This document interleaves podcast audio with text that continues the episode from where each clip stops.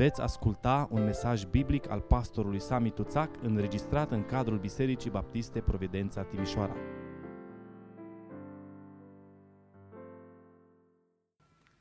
Citim cuvântul Domnului din Cartea Nemia, capitolul 10, de la versetul 28 la 39. Vă rog să țineți mâna acolo. Am să citesc întâi versetul 38 din capitolul 9 și apoi vom merge la capitolul 10 de la 28 până la 31. Pentru toate acestea, noi am încheiat un legământ pe care l-am făcut în scris. Și căpetenile noastre, leviții noștri și preoții noștri și-au pus pecetea pe el. Cealaltă parte a poporului, preoții, leviții, ușierii, cântăreții, slujitorii templului și toți cei ce se despărțiseră de popoarele străine, ca să urmeze legea lui Dumnezeu, nevestele lor, fiii și fetele lor, toți cei ce aveau cunoștință și pricepere. S-au unit cu frații lor mai cu vază dintre ei. Au făgăduit cu jurământ și au jurat să umble în legea lui Dumnezeu dată prin Moise, robul lui Dumnezeu, să păzească și să împlinească toate poruncile Domnului, stăpânului nostru, orânduirile și legile lui.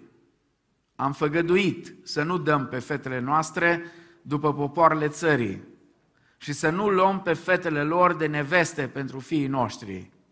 Să nu cumpărăm nimic în ziua sabatului și în zile de sărbătoare de la popoarele țării care ar aduce de vânzare în ziua sabatului mărfuri sau altceva de cumpărat și să lăsăm nelucrat pământul în al șaptelea an și să nu cerem plata niciunei datorii. Amin. Vă rog să luați loc. George Barna, fondatorul uh, grupului Barna sau Barna Group, cum este cunoscut, o firmă de cercetare de piață specializată în studierea credințelor religioase și a comportamentelor umane, spunea așa, după 15 ani de săpături în lumea din jurul meu, am ajuns la câteva concluzii cu privire la viitorul bisericii creștine. Concluzia centrală este că biserica contemporană moare datorită lipsei unei conduceri puternice. În această perioadă de oportunități fără precedent și plină de resurse, biserica pierde, de fapt, din influență. Motivul principal este lipsa conducerii. Într-un fel, același lucru despre care Charles Spurgeon, cu mult timp în urmă, vorbea și spunea atunci când o biserică falimentează în conducere, riscul este să falimenteze în toate aspectele. Pentru că spunea el, nimic nu este mai important decât conducerea. Oswald Sandres, unul dintre cei mai extraordinari oameni al lui Dumnezeu, care a scris pe tema conducerii spirituale în lucrarea lui clasică pe care o recomand tuturor bărbaților din biserica asta, și mă gândeam că după ce terminăm Tandreța luptătorului, poate că asta ar fi o carte bună care să o citim împreună și să discutăm conducerea spirituală. Dacă vrem ca lumea să audă astăzi vocea bisericii, spunea Sandres, este nevoie de conducători cu autoritate, spirituali și dispuși la sacrificiu. Un astfel de conducător a fost Neemia. Iar cartea lui, cartea Neemia, rămâne peste viacuri un adevărat manual în domeniul conducerii biblice. Neemia este unul dintre cei mai motivatori conducători din toată Scriptura. Uneori, e adevărat, metodele pe care el le folosește par oarecum îndrăznețe. Pentru că uh, nu poți să pui în mod normal niște oameni care nu sunt constructori să construiască un zid. Și de asemenea, spun unii, nu este o strategie grozavă să pui niște oameni care nu sunt militari să apere o cetate. Și totuși Nemia a făcut asta. I-a pus să lucreze fiecare în dreptul casei lui și de asemenea i-a pus să-și ia sabia în mână și să se apere fiecare în dreptul casei lui. Motivația care el le-a dat-o a fost cea care i-a ridicat și i-a făcut să fie mai puternici decât vrăjmașii lor. Pentru că fiecare dintre ei a știut foarte bine cum îți faci zidul, așa îl vei avea. Dacă vei face zidul de mântuială, vei fi primul pe care dușmanii îl vor întâlni atunci când vor străpunge zidurile. Așa că i-a motivat pe fiecare personal să muncească cu seriozitate și apoi să se apere. Cu siguranță că folosind chiar metodele acestea, ele au dus la rezultate spectaculoase și mai ales la reforme extraordinare pe care Nemia le-a făcut în națiunea lui într-o perioadă foarte scurtă de timp. Până la urmă, testul oricărei conduceri spirituale, în orice domeniu, în orice zonă am fi, este realizarea obiectivului. În cazul lui Nemia, mărturia este clară. La Nemia, capitolul 6, cu versetul 15, spune scurt, zidul a fost isprăvit. Nemia a venit acolo să construiască zidul, să pună porțile și în 52 de zile zidul a fost isprăvit. Adică obiectivul pe care el l-a avut l-a dus la deplinire. Ne-am uitat în ultimele două duminici la șase aspecte ale conducerii după voia lui Dumnezeu și aș vrea să vi le reamintesc foarte pe scurt, ca apoi să ne uităm la ultimele două aspecte ale acestei conduceri. Mai întâi, vă reamintesc, conducătorii după voia lui Dumnezeu se roagă. Primul lucru care te izbește atunci când citești această narațiune este calitatea lui Nemia de om al rugăciunii. Rugăciunea a fost prima sa reacție la auzirea veștii despre condițiile în care trăiau emigranții de acolo din Ierusalim. Nemia nu era doar un fel de vizitator oficial înaintea tronului de har al lui Dumnezeu. Nemia se roagă mereu și mereu. Dacă o să parcurgeți întreaga carte, în fiecare capitol veți găsi momente când Nemia se oprește și se roagă. Uneori mai lung, uneori mai scurt, uneori cu voce tare, uneori în gând și se roagă. În al doilea rând, în al doilea aspect, conducătorii, după voia lui Dumnezeu, acționează. Te uiți în cartea Nemia și nu se poate să nu vezi că Nemia era un administrator energic, era un manager calm pentru situații de criză, era un întreprinzător temerar, un om al deciziilor curajoase și un conducător perseverent. Era hotărât în fața amenințărilor și era vigilent în fața capcanelor. A acceptat responsabilitatea cu intenția de a persevera prin toate îndatoririle lui, atât prin cele plăcute, cât și prin cele incomode.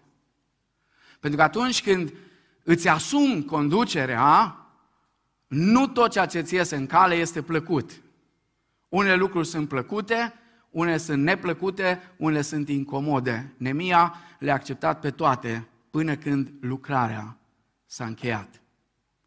Al treilea aspect, conducătorii după voia lui Dumnezeu au parte de opoziție. Nemia a confruntat opoziția, însă dacă o să vă uitați cu atenție în întreaga carte, în întreaga narațiune, deși a confruntat mereu opoziția, a confruntat-o fără a o confrunta într-un mod violent. A avut parte de insulte, de aluzii perfide, de intimidare și chiar de trădare. A pășit printre toate acestea cu capul sus și cu ochii larg deschiși prin multă rugăciune. Uitați-vă De exemplu, capitolul 4, cu versetul 9. Ne-am rugat Dumnezeului nostru și am pus o strajă zi și noapte ca să ne apere împotriva loviturilor lor. Când a fost posibil, pur și simplu, Nemia le-a dat ignor adversarilor lui. Ăștia îl căutau, încercau tot felul de lucruri, Nemia le spunea, vă sun eu, vă cau mai târziu, o să vedem, o să vorbim. I-a ignorat atunci când a putut. Întotdeauna însă și-a luat și măsuri de precauție. Niciodată nu a permis opoziției să-i determine energia sau să-l deturneze cumva de la sarcina pe care el o avea. Întotdeauna și-a păstrat credința lui în Dumnezeu, indiferent prin ce a trebuit să treacă. Spune, la sunetul trâmbiței să vă strângeți la noi spre locul de unde o veți auzi. Dumnezeul nostru, capitolul 4 cu versetul 20, Dumnezeul nostru va lupta pentru noi. În al patrulea rând, conducătorii sau conducătorilor după voia lui Dumnezeu le pasă. Dincolo de toate capacitățile lui de, de, de lider, de conducător, de manager, de spuneți cum vreți, antreprenor, le avea pe toate. Deși la Susa, acolo, el era paharnic. Asta era slujba lui. Dincolo de toate astea, însă, Nemia avea o capacitate empatică ieșită din comun. A ascultat plângerile și a acționat imediat pentru remedierea situației. Uitați-vă în capitolul 4, uitați-vă în capitolul 5. I-a lăsat pe oameni să plângă pe umărul lui. Și a simțit efectiv cu ceilalți. Apoi, în al cincilea rând, conducătorii, după voia lui Dumnezeu, întorc poporul la cuvântul lui Dumnezeu. Unul din lucrurile fantastice pe care Nemia le face nu este doar restaurarea zidurilor, ci restaurarea inimilor poporului. Pentru că oamenii deja se îndepărtaseră de Dumnezeu pentru că nu cunoșteau cuvântul lui Dumnezeu. Și chiar dacă ar fi dorit să se apropie de Dumnezeu, nu mai știau cum. Și atunci Nemia face ceva extraordinar și uh, se vede în capitolul 8 și apoi urmează capitolul 9, sunt lucruri fantastice. Nemia recuperează autoritatea cuvântului Dumnezeu și îl aduce pe Ezra și pe ceilalți preoți și cărturari și se împart prin popor și Ezra este urcat sus pe o platformă și de acolo citește. Un sfert din zi citeau, un sfert de zi își mărturiseau păcatele, preoții mergeau printre ei și învățau cuvântul lui Dumnezeu. Pentru că fără standardele cuvântului Dumnezeu, întreaga lucrare ar fi fost zadarnică. Scopul lui Nemia era nu doar să restaureze zidurile, ci să recupereze identitatea specială a Israelului ca popor ales al lui Dumnezeu. Voi sunteți un popor sfânt, spunea legea lui Moise. Sunteți un popor sfânt între toate popoarele, un popor ales. Un popor, un popor pus deoparte de Dumnezeu, un popor care trebuie să fie diferit de toate popoarele.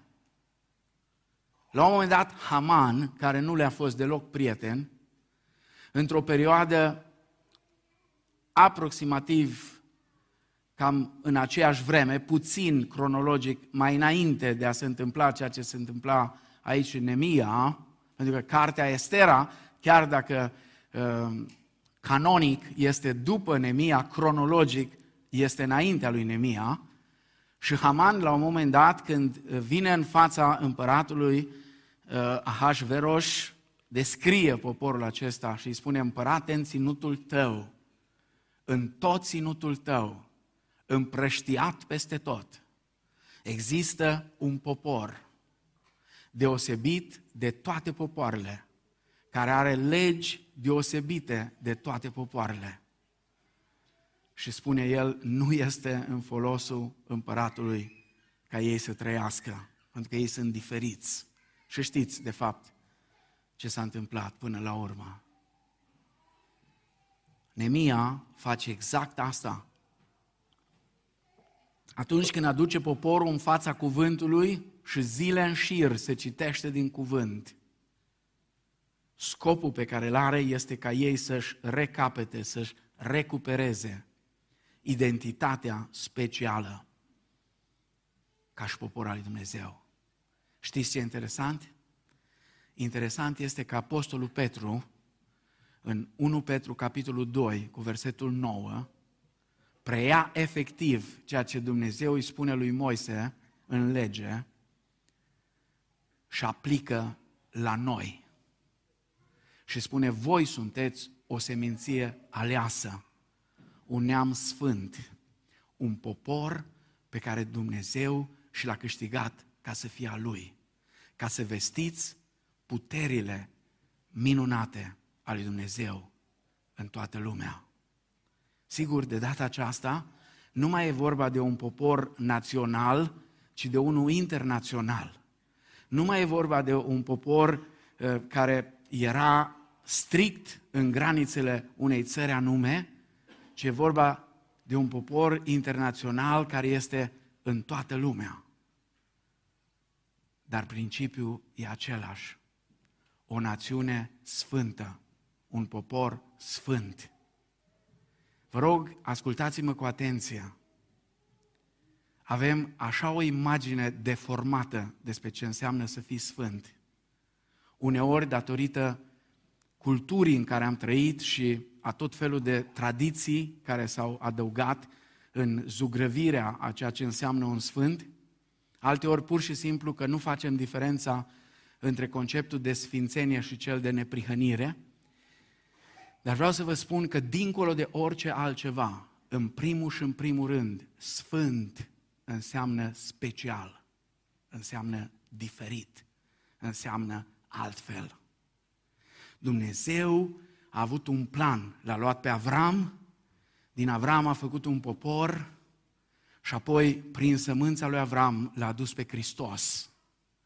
Și prin Hristos își zidește își construiește, își multiplică acest popor sfânt, ales, special, diferit, care nu poate fi ca celelalte popoare. Când eram copil, era o broșură intitulată Alții pot, dar ție nu ți este permis. Fratele Pit Popovici a tradus-o pentru prima dată în anul 1945 și a fost publicată în Farul Creștin la vremea aceea.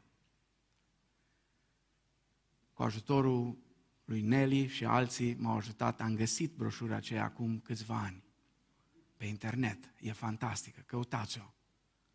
Dacă nu o găsiți altundeva, pe pagina mea de Facebook găsiți o postare de acum vreo câteva zile intitulată exact așa, alții pot, dar ție nu ți este permis. Noi suntem exact ca și un prinț într-o familie regală. Prințul acela e copil, dar e special. E fiu, e tânăr, dar e special. Sau fică, dar e special. Nu poate să facă lucrurile pe care ceilalți le fac. Asta înseamnă să fii sfânt, să fii diferit în tot ceea ce faci, în ce spui, în modul cum acționezi, în absolut toate lucrurile. Pentru că chemarea noastră este să vestim puterile minunate ale lui Dumnezeu. Să fim lumina neamurilor. Sarea pământului și lumina lumii. Asta este așteptarea pe care Domnul Iisus Hristos o are de la noi. Al șaselea rând, conducătorii, după voia lui Dumnezeu, mărturisesc păcatele. Își mărturisesc păcatele lor și determină poporul să-și mărturisească păcatele. Când poporul a auzit cuvântul lui Dumnezeu și au dat seama în ce întuneric spiritual trăiesc și au început să se pocăiască. Nemia restaurează sărbătoarea corturilor, care nu mai fusese sărbătorită în felul acela de pe vremea lui Iosua. Vă dați seama? De o mie de ani. De o mie de ani n-au mai sărbătorit sărbătoarea aceea așa cum trebuia să o sărbătorească. Ea a dus pe oameni la pocăință prin citirea legii. Uitați-vă capitolul 9, versetele 3 și 5. S-a identificat cu poporul lui în păcatele și în durerile lor. Și a mărturisit păcatele lui Israel, păcatele făcute de popor înaintea lui Dumnezeu. Știți care e obiceiul nostru astăzi? Obiceiul nostru când se întâmplă ceva este să căutăm cine a greșit, cine a păcătuit, cine-i de vină. Și întotdeauna când facem asta, ne referim la cineva care e dincolo de noi, cel puțin un metru. Nici prin cap nu ne întrece să începem cu noi. Totdeauna ne uităm, măi, ce se întâmplă? Cine-i baiul? Eu și casa tatălui meu am păcătuit, spune Nemia. Eu și casa tatălui meu se identifică cu poporul. La fel face Daniel. Daniel, teologii spun că Noe, Iov și Daniel au fost cei mai neprihăniți oameni. Și Scriptura spune cei mai neprihăniți oameni de pe fața pământului. Uitați-vă în rugăciunea lui Daniel, când Daniel se pocăiește pentru păcatele poporului. Și unul din lucrurile care vă vor izbi puternic este identificarea pe care Daniel o face între el, poporul lui, strămoșii lui, cei care au trăit înainte nu Daniel și cei din generația lui erau vinovați că sute de ani ei n-au respectat porunca lui Dumnezeu ca în al șaptelea an să fie un sabat al pământului și să nu lucreze. Și Dumnezeu le spune pentru că 70 de ani ar fi trebuit să vă opriți, 70 de ani veți sta în robie ca pământul să se odihnească, pentru că n-ați ascultat. Și Daniel când se pocăiește, se pocăiește pentru toate astea. Dacă vrem, într-adevăr, ca în poporul lui Dumnezeu să se întâmple treziri spirituale și întoarceri cu fața către Dumnezeu, trebuie să fim convinși că ne identificăm cu poporul lui Dumnezeu și atunci când începem să mărturisim, începem cu noi și apoi trecem la ceilalți. În al șaptelea rând, conducătorii, după voia lui Dumnezeu, conduc poporul la angajamente specifice. Pentru toate acestea noi am încheiat un legământ pe care l-am făcut în scris și căpetenile noastre, leviții noștri și preoții noștri și-au pus pecetea pe el. După citirea Scripturii și rugăciunea de mărturisire din capitolul 9, Poporul jură să respecte legea lui Dumnezeu. Și uitați-vă aici o listă întreagă de căpetenii. Primul este Nemia, primul care semnează. Și apoi urmează toți ceilalți. Și apoi spune cealaltă parte a poporului, cei care nu erau între lideri, între conducători, s-au unit cu frații lor mai cu vază și au hotărât, spun ei. Și ați văzut conținutul acestui legământ. În esență, ei promit să urmeze legile pe care Dumnezeu le-a dat lui Moise. Prima cu care încep este legea căsătoriilor. Oare de ce? Oare de ce? Pentru că de aici au fost ispitiți cel mai tare să se ducă înspre idolatrie, să renunțe la identitatea lor de popor ales al lui Dumnezeu și să facă cele mai mari greșeli. Cu asta încep. Aceste angajamente care ei le fac nu neagă autoritatea cuvântului Dumnezeu, ci ajută la rezumarea legii lui Dumnezeu. Angajamentele pe care ei le-au luat acționează ca un fel de legământ al bisericilor. Legămintele bisericilor nu înlocuiesc Scriptura, dar pot sumariza eficient cerințele Scripturii pentru bisericile noastre de astăzi. Nemia călăuzește poporul să facă aceste promisiuni publice lui Dumnezeu. Te întreb în dimineața asta, ai făcut vreodată vreo promisiune lui Dumnezeu? Te-ai hotărât vreodată să te pocăiești de păcatele tale și să crezi în Hristos? Acesta este cel mai important angajament pe care îl poți face în viața ta. Dacă niciodată nu l-ai făcut, încurajarea este fă astăzi.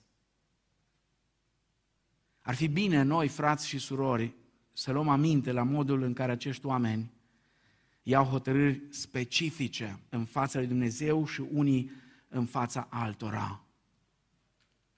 De multe ori ezităm să facem promisiuni specifice. Cu părere de rău o spun, noi românii nu avem o cultură a legământului. Nu avem o cultură a legământului, nici măcar evanghelicii din România. Nu cunoaștem în, nici măcar la suprafață ceea ce înseamnă teologia legământului. Și nu avem conceptul acesta. Sunt alte popoare care l-au mult mai bine pus la punct. Sunt foarte puține biserici în România care au un legământ al membrilor. Este un sumar al obligațiilor noastre creștine față de Domnul și unul față de altul. Da, e adevărat. Necesită umilință.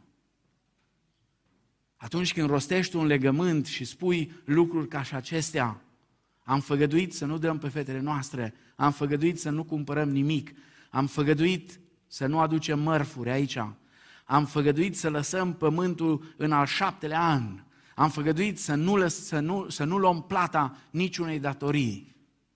Și foarte interesant, dacă vreți să vă uitați cu atenție, partea cea mai lungă a acestui legământ are de-a face cu banii. Oare de ce? Oare de ce cu banii? Pentru că știți care e treaba? Până la urmă, practic vorbind, încrederea noastră și dependența noastră de Dumnezeu aici se verifică. Nu în rugăciuni, nu în cântări, nu în ridicat de mâini sau nu știu ce, toate astea sunt faine. Nu mă înțelegeți greșit. M-aș bucura să vă văd pe toți cu mâinile ridicate la închinare. Dar știți unde se vede? Acolo când te taie la buzunar. Acolo se vede. Acolo, când e vorba de banul tău. Am făgăduit să nu cerem plata niciunei datorii, au spus ei. Și să lăsăm al șaptele an pământul nelucrat. Păi și din ce o să trăim? Din ce va da pământul singur? Dumnezeu spune asta. Din aia veți trăi. Din ce va da pământul singur. Și din ceea ce veți pune deoparte în anii ceilalți. Iosif a trecut Egiptul și toată lumea prin șapte ani de foamete cu ceea ce a adunat în primii șapte ani, așa că se poate. Cea mai lungă chestiune de aici are de face cu banii. Pentru că ne place sau nu ne place. Vrem să vorbim despre asta sau nu vrem să vorbim. Adevărata noastră credință în Dumnezeu și încrederea că Dumnezeu ne va purta de grijă, indiferent de ce se întâmplă. Aici este. În momentul în care iei de la tine și dai la alții. Astfel, spun ei, ne-am hotărât să nu părăsim casa Dumnezeului nostru. Ne-am hotărât să facem toate lucrurile acestea. În biserică ar trebui să-L urmăm pe Dumnezeu, iubindu-i și urmându-i pe cei care Dumnezeu i-a pus în poziții de conducere, indiferent în ce zonă a conducerii. Da, nu trebuie să-i urmăm în păcat. Nu. Nu trebuie, cei care sunt în conducere, nu trebuie urmați în păcat. Dar atunci când conduc conform cu Scriptura, atunci trebuie urmați și ascultați. Pentru că asta e voia lui Dumnezeu. Ascultați de mai mari voștri în Domnul și urmați Și ultima, ultimul aspect, conducătorii, după voia lui Dumnezeu, continuă să conducă. O să fac așa ceva fugitiv, pentru că trebuie să încheiem cât mai repede. De-a lungul istoriei Vechiului Testament se observă o temă majoră, și anume poporul lui Dumnezeu trebuie să fie deosebit, să fie diferit, cum vă spuneam, de națiunile din jur. De la Iosua până la Nemia, aceasta a fost tema principală a tuturor istorisirilor. Dumnezeu a scos o națiune din Egipt ca să fie un popor distinct și ca să-și arate caracterul lui în fața popoarelor. Acum, ce se întâmplă după capitolul 10? Vine capitolul 11 cu tot felul de împărțiri pe slujbe, pe tot, tot, și apoi vine capitolul 12. N-am timp prea mult de el, dar pasajul acesta de la versetul 27 uh, până la versetul 43 este fantastic. După ce zidurile au fost terminate, după ce au sărbătorit, după ce s-au pocăit, după ce au făcut pe toate, a avut loc sfințirea zidurilor. Ceva uluitor. Au venit, spune tinerii, de peste tot, de prin sate, s-au adunat împreună și au format două coruri, două coruri mari. În fruntea unuia era Ezra, în fruntea unuia era Nemia. Și cântând corurile acelea veneau, unul dintr-o parte, unul din, din, din, din cealaltă parte. Și preoții sunau din toate instrumentele, din toate instrumentele ca să prăznuiască sfințirea și sărbătoarea cu laudă și cântări în sunet de chivale, alăute și arfe. Încercați să vă închipuiți ce a fost acolo. Spune, în ziua aceea s-au adus multe jerfe și a fost mare bucurie, căci Dumnezeu dăduse poporului o mare pricină de bucurie. Se bucurau și femeile și copiii. Și asta îmi place cel mai mult și strigătele de bucurie ale Ierusalimului se auzeau până departe. N-a fost o bucurie din aia în tăcere. N-a fost o bucurie de aia liniștită. Dacă vreți să vedeți odată cam cum arată o bucurie de asta, am prins într-o seară, într-o seară în Ierusalim, înainte de a intra în sabat. O bucurie fantastică. Dar dacă vrei să vezi ceva și mai tare, te duci la Ierusalim când e sărbătoarea corturilor. Spunea cineva, dacă niciodată n-ai văzut cum arată bucuria, atunci du-te până la Ierusalim când e sărbătoarea corturilor. Numai că se încheie toată povestea asta și vine capitolul 13.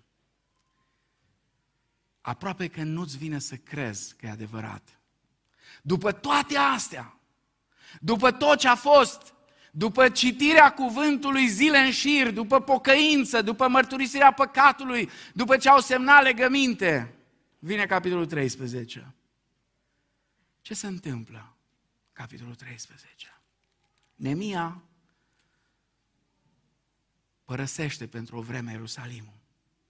Poate au fost câțiva ani buni, nu știm, versetele 6 și 7, nu eram în Ierusalim când s-au petrecut toate acestea. Se întoarce înapoi și ce găsește? Versetele 7 la 9. Templu era folosit pentru scopuri nereligioase. Versetele 10 și 11, preoții și cântăreții nu mai erau plătiți. Au plecat, au fugit, fiecare pe unde a apucat, s-au dus să lucreze, că nu mai aveau din ce să trăiască.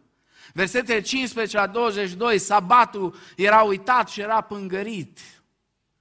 Și ceea ce este cel mai rău, spune, tot pe vremea aceasta am văzut pe niște iudei, versetul 23, care își luaseră neveste asodiene, amonite și moabite. Jumătate din fiii lor vorbeau limba asdoniană și nu știau să vorbească limba evrească, nu cunoșteau decât limba cu tărui sau cu tărui popor. I-am mustrat și am blestemat, spune. Și am lovit pe unul din ei. Atât de nervos este Nemia când se întoarce înapoi. A fost plecat o vreme și poporul ce a făcut? Exact ce a făcut când s-a dus Moise pe munte să ia legea. Exact ce a făcut când Solomon a început să se închine la Dumnezeii nevestelor lui. Și dacă alea fiecare avea numai un Dumnezeu, vă dați seama ce era acolo? Vă dați seama ce povară era pe, pe Solomon să-și care după el toți Dumnezeia să închine la ei, numai la vreo mie. Astea că erau astea sărace și aveau numai câte unul, dar unele cum erau bogate, e posibil să fie avut câte 5, 6, 60 de Dumnezei. Nebunie. Nebunie. Când citești toate lucrurile astea, te întrebi, ce rost are această întreagă istorie? Ce se mai poate face? Oamenii ăștia sunt atât de pierduți. Dragii mei, știți care e frumusețea Vechiului Testament? Vechiul Testament zugrăvește o imagine a omenirii care uneori este profund pesimistă, dar este realistă. Asta este realitatea fără Hristos. Atât poate face religia fără Hristos. Atât, mai mult de atât, nu poate face. Mai mult de atât, nu au cum să facă. Mai departe de atât, nu se pot duce. Interesant, păcatele cu care s-au luptat în timpul lui Iosua erau aceleași și după o mie de ani în timpul lui Nemia. Și acum vă întreb pe voi, dacă ați fi fost Dumnezeu, sau dacă ați fi Dumnezeu pentru o zi, da? Haideți să ne imaginăm. Ești Dumnezeu pentru o zi. Ce ai face cu un astfel de popor? Ce ai face cu un astfel de popor dacă ai fi fost Dumnezeu la momentul acela? Când vezi că după o mie de ani după ce îi duci în robie, după ce îi întorci înapoi, după ce fac toate lucrurile care le fac și se întorc exact acolo, exact la aceleași păcate, ce ai face? Nu știu ce ați spus că veți face, fiecare înaintea Domnului. De obicei am terminat pe aia care nervează cel mai tare. Dacă am putea fi Dumnezeu pentru o zi. Dar știți ce face Dumnezeu? Dumnezeu Scripturilor? Dumnezeu Scripturilor vine El însuși la popor în calitate de blândul păstor și va îngriji și își va da viața pentru ei. Odată l-am văzut trecând cu turma pe păstorul blând. Mergea cu turma la izvor, blândul păstor. Pe oaia ce căzuse jos, a ridicat-o el frumos și a dus-o în brațe la izvor, blândul păstor. Știți cântecul mai departe? Cine sunt cei ce te-au scuipat? Cine sunt cei ce te-au bajocorit? Iar cei ce mă bajocoresc, spune cântarea, și cei ce crucea îmi pregătesc, sunt oile ce le-am fost lor. Un blând păstor. Un blând păstor. Poate că noi ne-am fi gândit mai pragmatic. Nu merită. Nu merită să-ți bați capul cu astfel de oameni. Dar Dumnezeu, slavă Lui, nu e ca noi.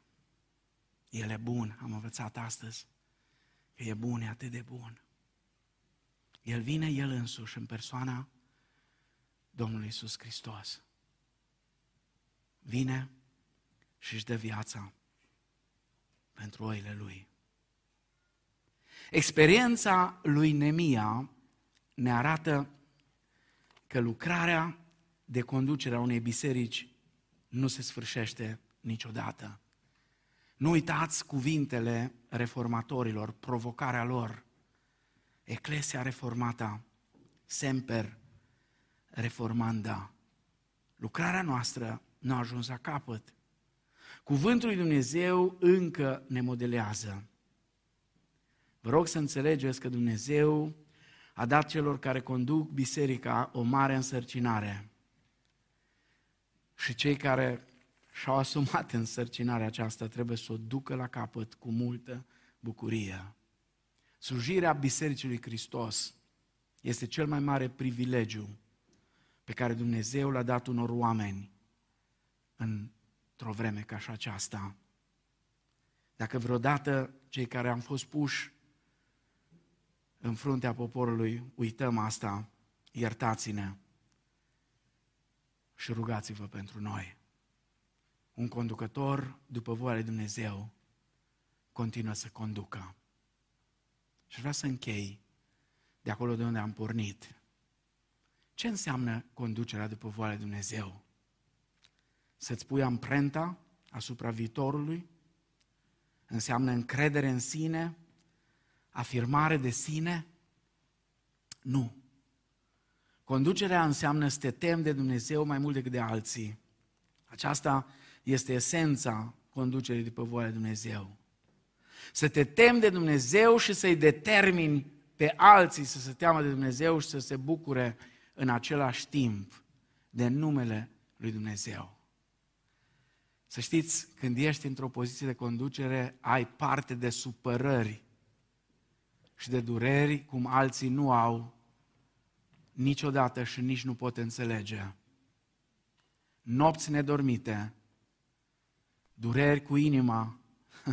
Cei mai mulți păstori care mor oriunde în lume, mor de inimă sau fac atacuri cerebrale.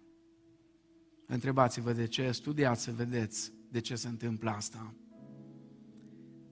Numai că nici toate supărările din lume care vin împreună cu asumarea conducerii nu pot să diminueze bucuria celor care sunt puse în slujbă de Dumnezeu, văzându-i pe alții cum se tem de Dumnezeu și cum îl laudă pe Dumnezeu și îi dau onoare. Eu nu am altă bucurie mai mare, spunea Ioan, decât să știu că copiii mei, se referea la copiii lui spirituali, umblă și îl urmează pe Domnul. Prea mulți creștini, prea mulți creștini au ajuns într-o vreme ca și asta, convinși că pentru a-L urma pe Hristos trebuie să devină sfioși, liniștiți, retrași. În realitate Dumnezeu ne cheamă să fim conducători de oameni și Domnul Iisus ne-a învățat că a conduce înseamnă a sluji altora. Dacă te întrebi cum aș putea eu să-i conduc pe alții, primul pas este să fii sare și lumină acolo unde Dumnezeu te-a pus. Când ești sare și lumină, deja ți-a intrat în pâine, exact așa cum trebuie. Și începi să-ți împlinești chemarea de a conduce pe alții la Hristos. Doamne, îndură-te de noi și fă pe fiecare dintre noi acolo la locul unde ne-a așezat, că e vorba în casele noastre, e vorba la adunare sau în societate, oriunde ne-ai pus. fă niște conducători după voia ta. Amin.